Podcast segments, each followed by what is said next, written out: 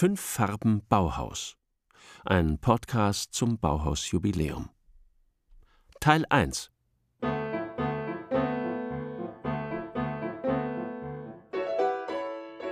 B wie Blau. Eine Schule mit Visionen.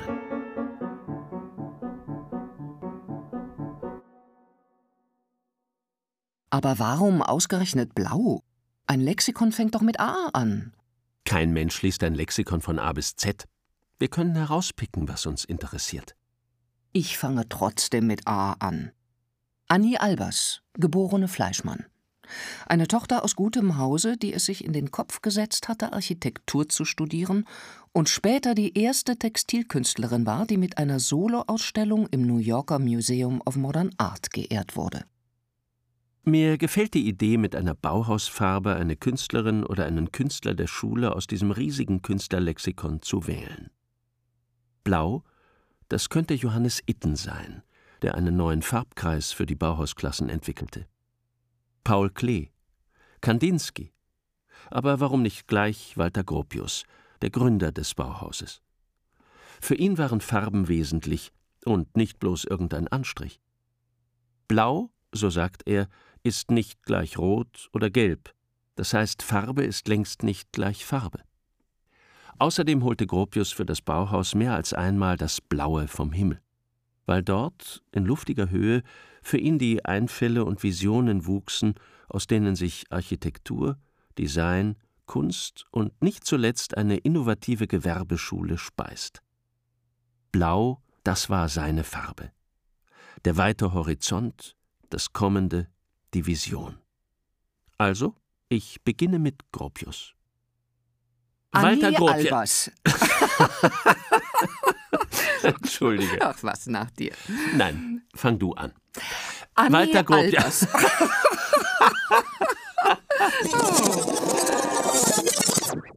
Also bei uns gab es keine Lexika. Es gab nur Bücher. Es gab nicht mal Wörterbücher. Mein Vater meinte, Sprachen äh, müsse man können oder eben nicht. Er war sehr eigensinnig, was das betraf. Ich habe das schon vermisst, weil ich als Schüler oft, wenn ich Arbeiten schreiben musste oder mich vorbereiten wollte für irgendwelche Aufgaben, dann hätte ich so etwas wie ein Lexikon oftmals gerne konsultiert. Ich habe das dann bei Freunden und bei denen zu Hause gemacht. Andreas Bayer ist neben Benedikt Savoy und Wolf Tegetow Herausgeber des AKLs wie das allgemeine Künstlerlexikon abgekürzt wird.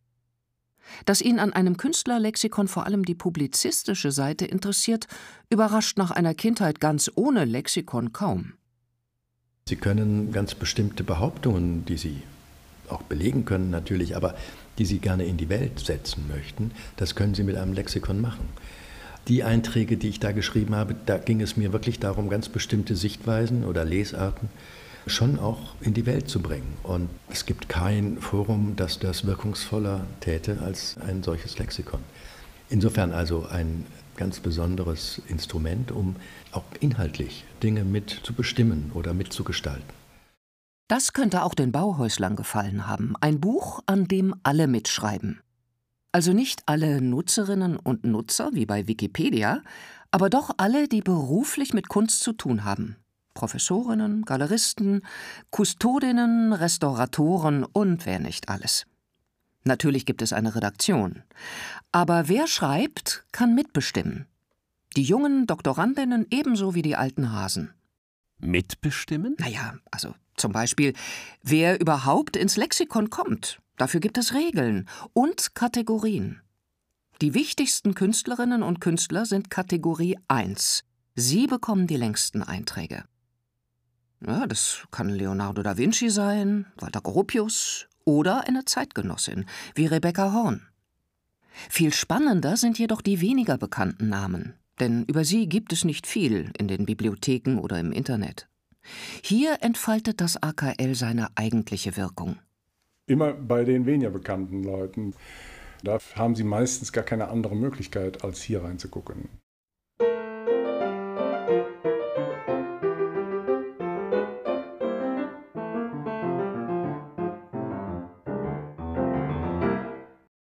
Walter Gropius war 36, als er Mr. Bauhaus wurde.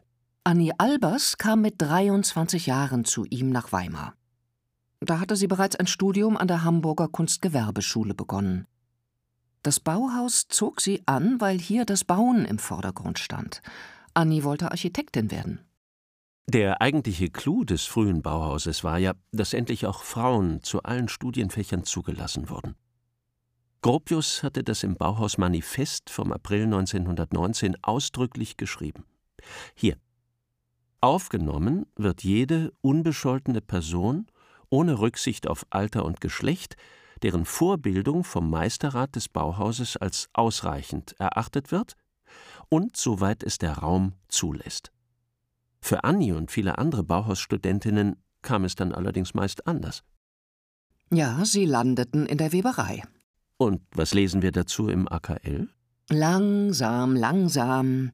Bevor wir lesen, können wir an der Länge des Artikels schon sehen, für wie wichtig eine Person eingeschätzt wird. Wie schon gesagt, Kategorie 1, das sind die prominentesten. Spannend wird es erst ab Kategorie 3 oder 4. Wir haben hier Annie Albers, die hat eine halbe Seite. Und dann kommt ihr Ehemann Josef Albers, der hat 1, 2, 3, 4, 5 Seiten oder sowas. Da ist ja schon mal klar, ähm, wie da die Hierarchie ist. Der Mann malt, die Frau macht Textilkunst. Wobei, wir sollten nicht vergessen, dass die ersten Bände des AKLs, also die A-Bände, in den 1970er Jahren geschrieben wurden. Damals tickten die Uhren noch anders. Annie Albers, das war eine richtige Spezialistenangelegenheit. Bei Josef, der war schon auch einer etwas breiteren Öffentlichkeit bekannt. Im Übrigen muss man natürlich sagen, Textilkunst ist jetzt in der traditionellen Hierarchie natürlich unten, aber das Bauhaus hat ja nun gerade darauf abgezielt, dass das nicht mehr unten sich bewegen sollte. Aber trotzdem ist, glaube ich, die Geschlechtszuordnung nicht ganz zufällig.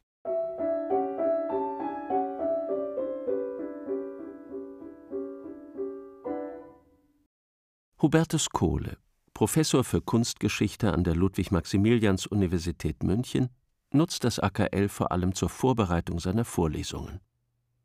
Dass die ersten Artikel zum Teil schon wieder veraltet sind und erst bei der nächsten Online-Revision ersetzt werden, stört ihn nicht. Im Gegenteil, auch das gehört für ihn zum selbstreflexiven Teil des Lexikons. Also zumindest muss man sich die Frage stellen, ob die Bedeutung dieser unterschiedlichen Personen nicht vielleicht auch sich nicht nur in der Länge der Artikel spiegelt, sondern ob die Länge der Artikel die Bedeutung dieser Personen überhaupt erst generiert. Das AKL funktioniert wie ein Seismograph der Kunstgeschichte. Was en vogue ist zu einer bestimmten Zeit, lässt sich, zumindest noch so lange wie an der Printausgabe geschrieben wird, genauso gut bestimmen wie die blinden Flecken der jeweiligen Jahre. Dadurch bietet es den Rahmen für jede aktuelle Forschung.